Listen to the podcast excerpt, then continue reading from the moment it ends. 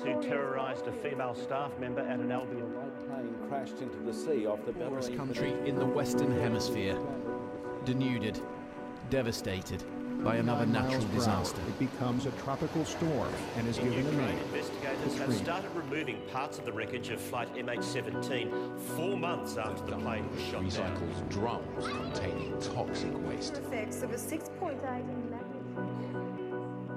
For a child has been born for us, the gift of a son for us. Well, good morning and welcome to New Hope Baptist Church. My name is Allan, and it's my privilege to teach this morning. We are in a series entitled God in the Mess. And we're reflecting on this marvelous truth that God does not leave the world in its need. He isn't disinterested and distant and forgetful. He's present in the mess. He is with us. But he can be very hard to understand sometimes, can't he? God can be difficult to know and to discern and to figure out what he's up to. I want to talk this morning about knowing God and knowing him deeply. Come to think of it, people are hard to know, aren't they? People are just plain difficult to figure out. You meet somebody new somewhere in your workspace or at a party and you, you, you start to try to work them out. Who, who, who are they? How should I respond? What should I say? Oh, why did they say that when I did that? And, and you try to think it through. People who you've known for a long, long time aren't necessarily any easier. It's different, but it's not easy. People are really hard to know. I want you to play a thought experiment with me for just a moment. Take somebody that you know really well and stand them before you in your imagination. Might be someone in your workspace, someone that you wish you could know them. Might be a parenting experience. There might be a teen that you want to set in front of yourself this morning and imagine. How do you know them? Might be a business context, might be an employee or a fellow student or a professor or someone that you, you wish you could know, understand, figure out. What do you do? What do you do when you're trying to know somebody? You size them up. You reflect on what did they just say? What did that mean? What did they do? What have they done? And what did they do before that? And what did they do before that? And where's that leading us? And you apply your very best psychology what should I say so that they will say, so that they will do? You apply your very best intellect.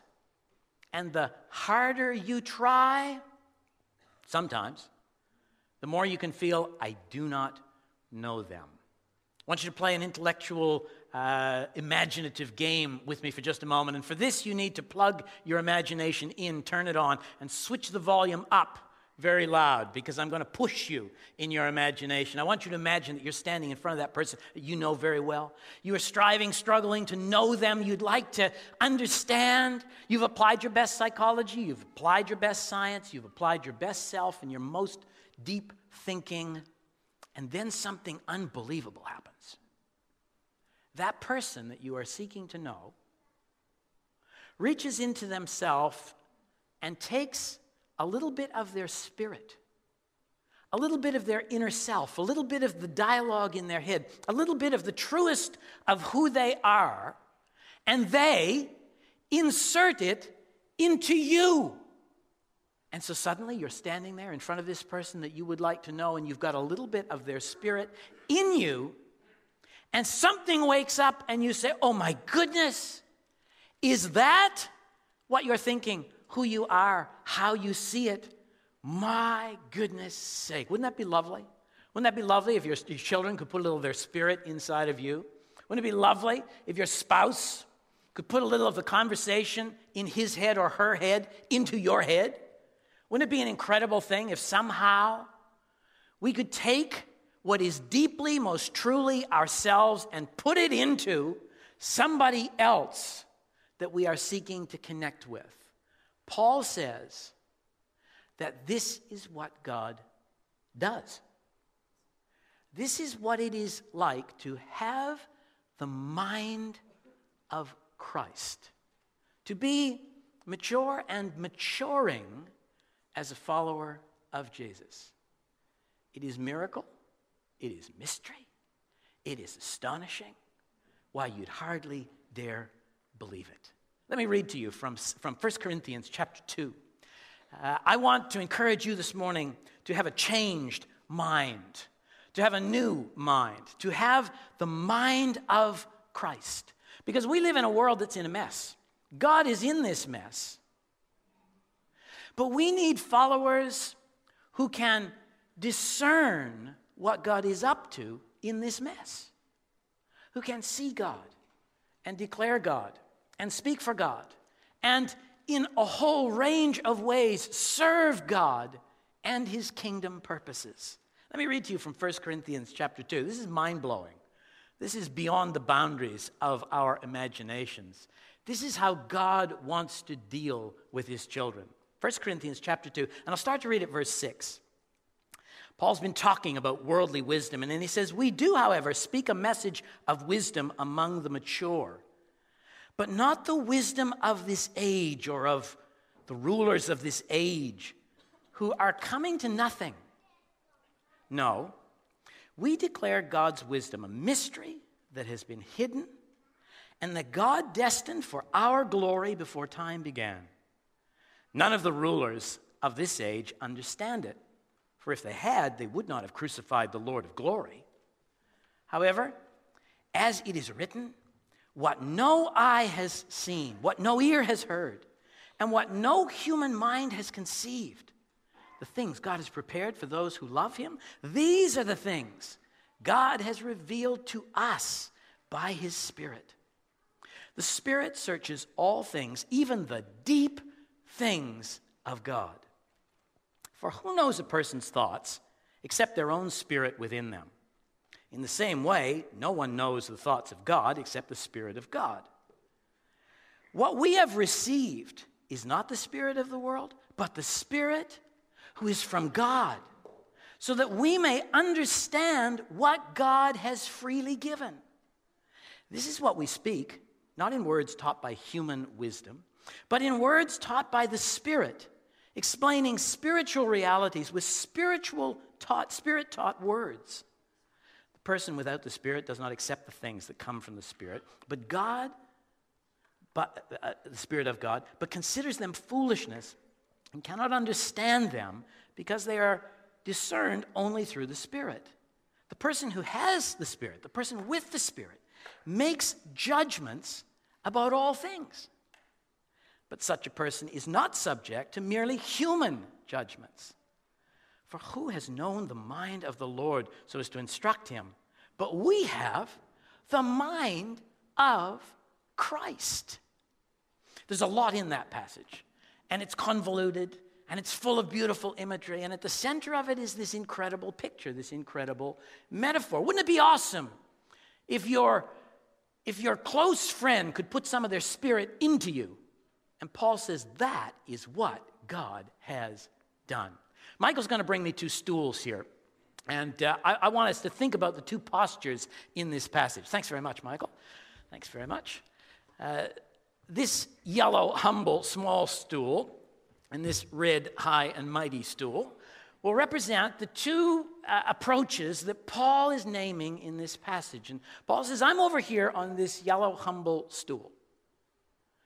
He says, and I speak and preach and teach to you, Corinthians, who are in a mess, by the way, the wisdom of God. You're in a mess. You're fighting about, about you know, who should lead the church and how things should be done and, and, and, and, and, and you know, what matters. And you're on the wrong track, focused on the wrong things, because you tend to be wanting leadership that sits in this chair. This is the chair of worldly wisdom, we'll call it. That's the chair of spiritual wisdom, we'll call it. This is the chair that thinks with the best psychology available the best statistical analysis. This is the chair that applies its very best wisdom. And Paul says it's the chair where the rulers of this world sit and get it wrong so often. The rulers of this world that are coming to nothing, he says. And it's where people who are immature in their thinking and are bound to the framework of this world sit.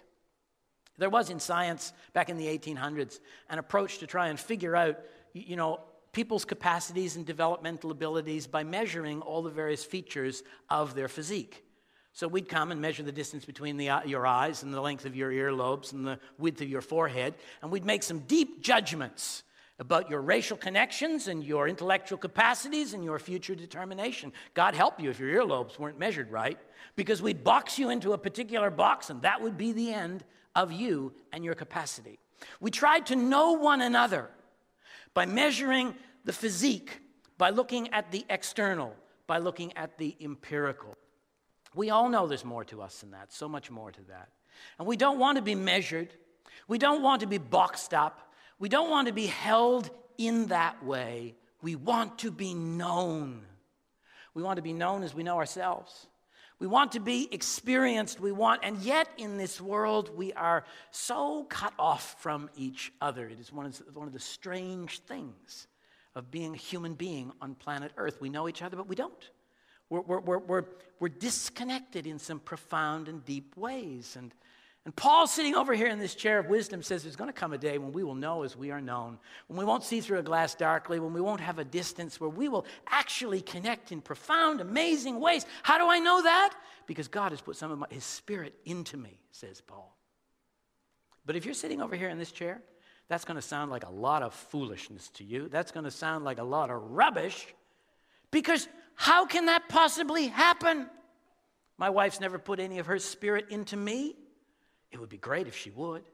I've never been able to put any of my spirit into my kids in a way that ended the conversation, shut down the argument, finished the debate. Wouldn't that be fantastic? Yeah, you think so? Have a little of this. Boom, we're done. Oh, that we could that we could be revealed to each other in that way. It is such an astonishing foreign concept that we find it hard to walk to this chair and sit in this place and believe that the God of all creation has done just that. And that is the claim. That is the wonder of what Paul is communicating. He calls this having the mind of Christ. He calls it the maturing stance in following Jesus where we welcome the very Spirit of God into our lives, such that we receive something of God's ancient purposes and His unfolding plan. And we can see it, we can get it, and we can make judgments, he says, in this world, in our lives that align with Him. What does it mean to sit in this chair? Paul's writing to the Corinthians, by the way, and he's saying to them, You're kind of sitting in that chair, you need to be in this one. He, he's saying to them, you're, you're, kind of, you're acting immature and worldly, and you, not, you need to act out of this posture. What's it mean to sit in this chair? Well, it means that you, you have an understanding of God's ancient purposes and his unfolding plan. Let me show you those two things from the text. He says in verse 7 We declare God's wisdom destined for our glory before time began. We declare God's wisdom. He says it's a mystery, He says it's been hidden. He says that God destined it. We declare God's wisdom for our glory before time began. He's saying an astonishing thing. He's saying we're in touch with God's ancient purposes. We, being himself, and Cephas, and, and, and Apollos, Uh, and, and, and, and those who are apostles, and all those who are maturing in the faith, those who are open to God's Spirit living in them. He says, we, we understand something of the deep and eternal and ancient purposes of God. How, how is this so? Because we've seen what God is doing in Jesus, and God has put His Spirit in us and we can see through this now how it relates to Abraham, how that relates to uh, Moses, how that relates to Noah, how that relates to Adam, how it relates to God's ancient purposes. Do you know what God's been on about all the time? blessing human beings, coming to, to overwhelm us with his love, draw us into a relationship with himself at any cost. It's his ancient purpose, it's his eternal plan, and it's a beautiful, beautiful thing. Why are you arguing about whose sermon was better this week? Paul says to the Corinthians. Why are you having a debate over whether Cephas, you know, or, or, or Paulus or uh, Apollos? Stop it. You need to be in tune with the ancient. The world's in a mess. People need to, need to point God out, not argue about preachers and who's the best. The, the, the world needs you to receive God's Spirit and to get in touch with God's ancient purpose and his unfolding plan. Listen to this. He says in verses 9 to 10 As it is written, what no eye has seen, what no ear has heard, what no human mind has conceived. Doesn't matter how high you turn your imagination, this is beyond it. The things God has prepared for those who love Him, these are the things God has revealed to us by His Spirit, even the deep things of God. Let that settle on your heart for a moment or two. It's absolutely beautiful. It's absolutely beautiful. The very best things that no mind could imagine, uh, uh that we couldn't even dream of, that God has prepared for those who love Him, these are the things that God w- wants to show those who, who see Jesus, receive His Spirit, begin to understand these deep things of God. God has a, an ancient purpose and an unfolding plan. And you can, you, you can get in tune with that ancient purpose and that unfolding plan. You, you can actually have a sense in your own heart and spirit of the good things God wants for the neighborhood in which you are, for the family in which you find yourself, for the people who are around you. You can begin to, to have a, well, let me read it again. Let me read it again. What no eye has seen. You look at your family and you think, oh my goodness, what no eye has seen. And, and, and it says, what no ear has heard. And it says, what no human mind has conceived. The things God has prepared for those who love Him. These are the things God has revealed to us by His Spirit, even the deep things of God this, this knowing what God has for those who are turning to Him, what God has for those who are, are uh, uh, in, in the presence of our witness and, and our declaration of His promise and love. This is an amazing way to live. Now, just imagine for a moment, just step back for a moment. The world's a mess, God is in the mess. And God calls His followers to be people who understand His ancient purpose who witness his unfolding plans and who make judgments, who have something to say, who can offer insight and wisdom, who can speak with hope and promise, who can be useful in the world. Let me show you that. It's in verse 15. The person with the Spirit makes judgments about all things. And such a person is not subject to merely human judgments. People are sitting in this chair making all kinds of judgments all kinds of judgments. Has anybody sat in this chair and judged you? All kinds of judgments. Based on statistics. How old are you? What year were you born in? I'll tell you all about yourself. There's a whole statistical study that puts us in boxes, you know, from beginners to booming. And, and, and here we are, all analyzed. And I'll tell you who you are.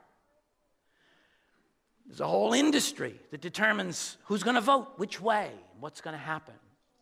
All kinds of worldly wisdom. And Paul says that the rulers of this world and the foolishness of this chair is passing away and blinds us because it looks at the mess and it can't see God and it can't find hope and it loses its voice, which I hope not to do. This chair is lowly. This chair, from a worldly perspective, doesn't look as grand. We like it when people sit high. We want a certain kind of, you know, respect. But Paul says, Paul says there is a way of living in this world. If you look at Christ and Him crucified, and you attend to God, He will put some of His Spirit in you. Is that not awesome? Is that not incredible? He will put some of the conversation in His heart in your head. He will put some of the story of His purpose in the world in your life so that you will have a new narrative out of which to live and an inner nudging of His Spirit to prompt you. And you can be useful in this world. This world is in a mess. And lots of people are sitting in high chairs trying to figure out how to solve it. And Paul says the leaders of this world are coming to nothing. He says, and what I'm about to tell you will sound absolute foolishness if you want to sit in that chair. But what I'm telling you is that God is in the world. He is in the mess. And He is making Himself known.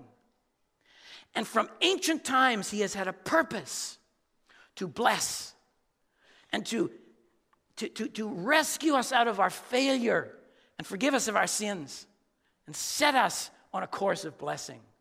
And, and that plan is unfolding even now. It's unfolding in Jesus Christ, and there is deep and ancient and awesome wisdom there. I know you can look at it and think, what is going on there? Keep looking, keep studying. Ask God to show you. Ask God to put some of His Spirit in you. And you will see His ancient purposes, His unfolding plans in, in incredible ways. Now, the problem is, you'll talk to people all the time in your day who are sitting over there and they'll say, You're foolish. And so you will need to say, Maybe I am to you, but I am chasing the presence of God Almighty, creator of heaven and earth, judge of all things in our world. This world is a mess, and God is here. Praise his holy name.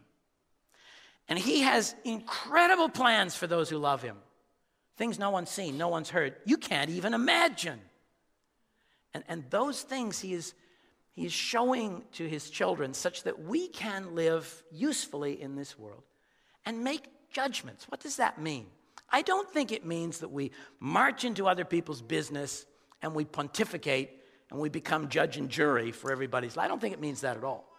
I think it means that we can say and do and be useful things, useful actions, useful lives.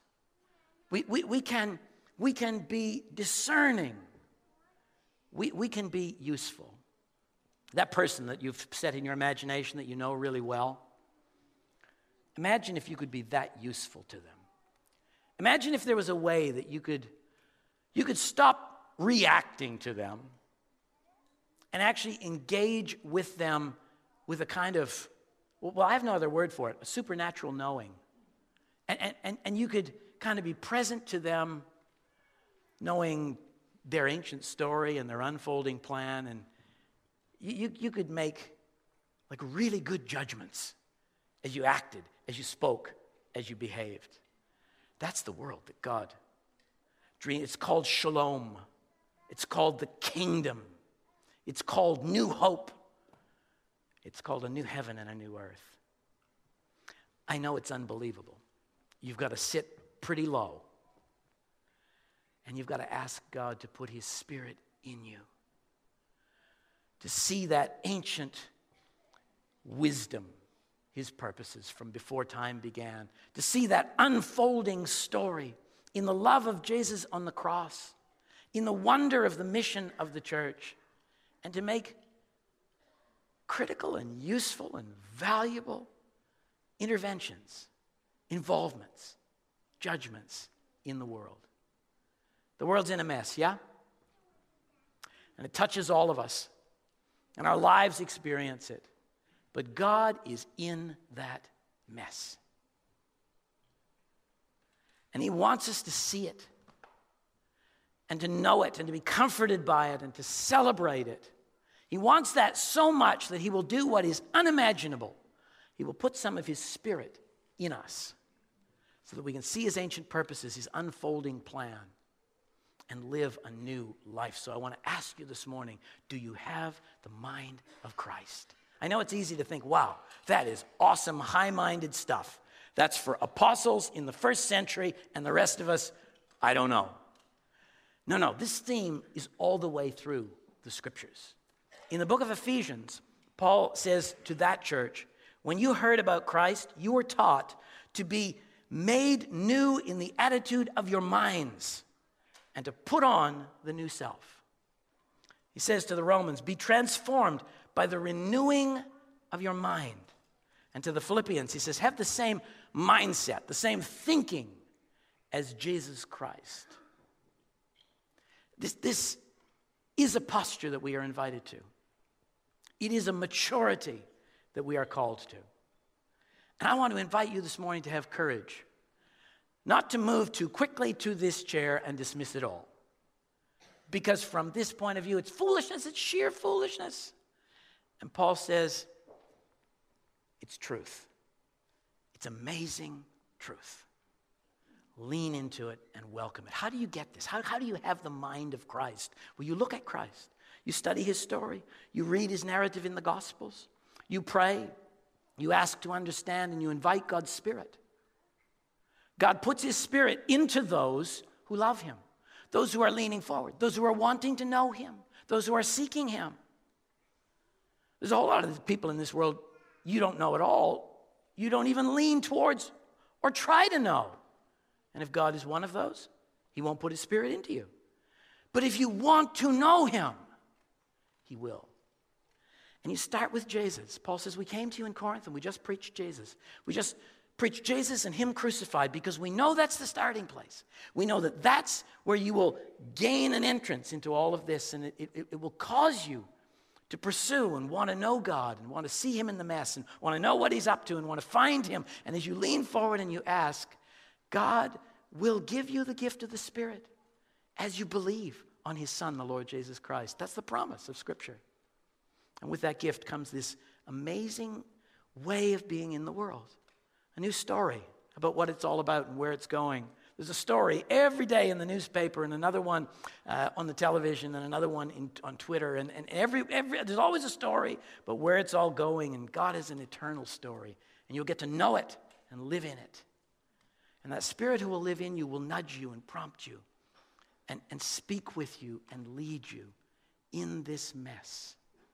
And you will be a servant of God in the mess for his high purposes and his eternal promises. Come, says Paul. Come to all the Corinthians, to all the new hopers, to everyone. He says, Come and sit with me here.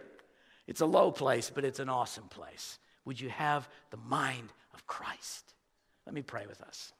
God, help us this morning to, to imagine the unimaginable and to receive the unthinkable as we wait on you, as we open our hearts and pray and open our lives and discern as we look to Jesus and see this moment at which you disclosed yourself profoundly as we lean towards you and welcome your very spirit, your very life in us. God, we pray for greater things. We pray that as we live in the mess of 2017, we pray that we would know that God is in the mess. And we pray that we would know your ancient purposes and your unfolding story, and that we would know them because your Spirit is in us and we would be living with a difference. Lord, help us. Help us to be different people in our families and in our places of engagement with all the people we know. And help us, Lord, to function as those who are mature in Christ and have the very mind of Christ. Lord, this is wonder, this is beauty, this is marvel. We long for it that we might be your people in the mess to the glory of God. In Jesus Christ we pray. Amen.